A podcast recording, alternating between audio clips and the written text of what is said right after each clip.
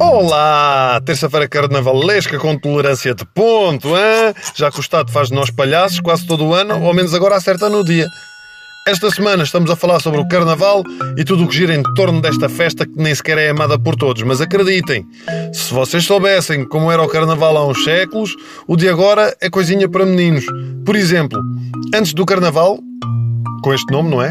Havia em Roma as chamadas Lupercais, em que o povo saía à rua para açoitar traseuntes com tiras de pele de bode.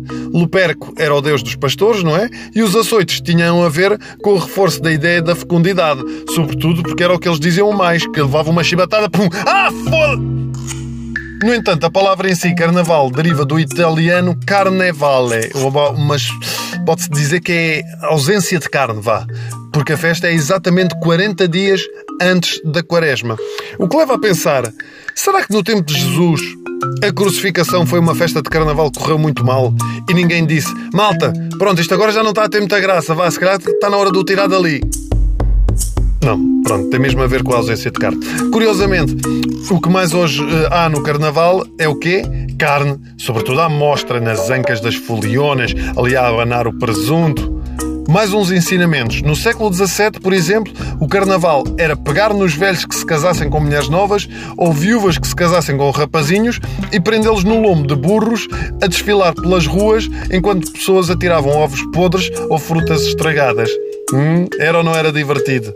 Mais sorte tinham os maridos traídos. Porquê? Ah, os maridos traídos, coitados, já tinham sido traídos, não iam fazer mal. Por isso, então, o que é que eles faziam? Prendiam os maridos traídos aos burros, mas com a cara virada para o rabo do bicho. Hã? Isto é que era uma animação. Mas há tradições pelo mundo que são mais tranquilas, mas que não deixam de ser uma tortura carnavalesca. Por exemplo, na Bolívia, o Carnaval de Oruro está listado na Unesco como Património Mundial com mais de 2 mil anos. E agora reparem bem, o que é que acontece no Carnaval?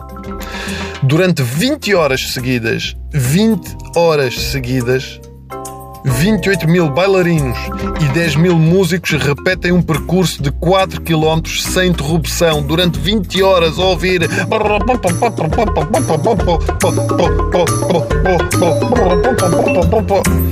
20 horas, isto é mais ou menos a minha cabeça quando bebo dois medronhos de penalti. Em Espanha há uma festa espetacular, sobretudo para a malta que não come açúcar, como eu. Em Vila Nueva, não é?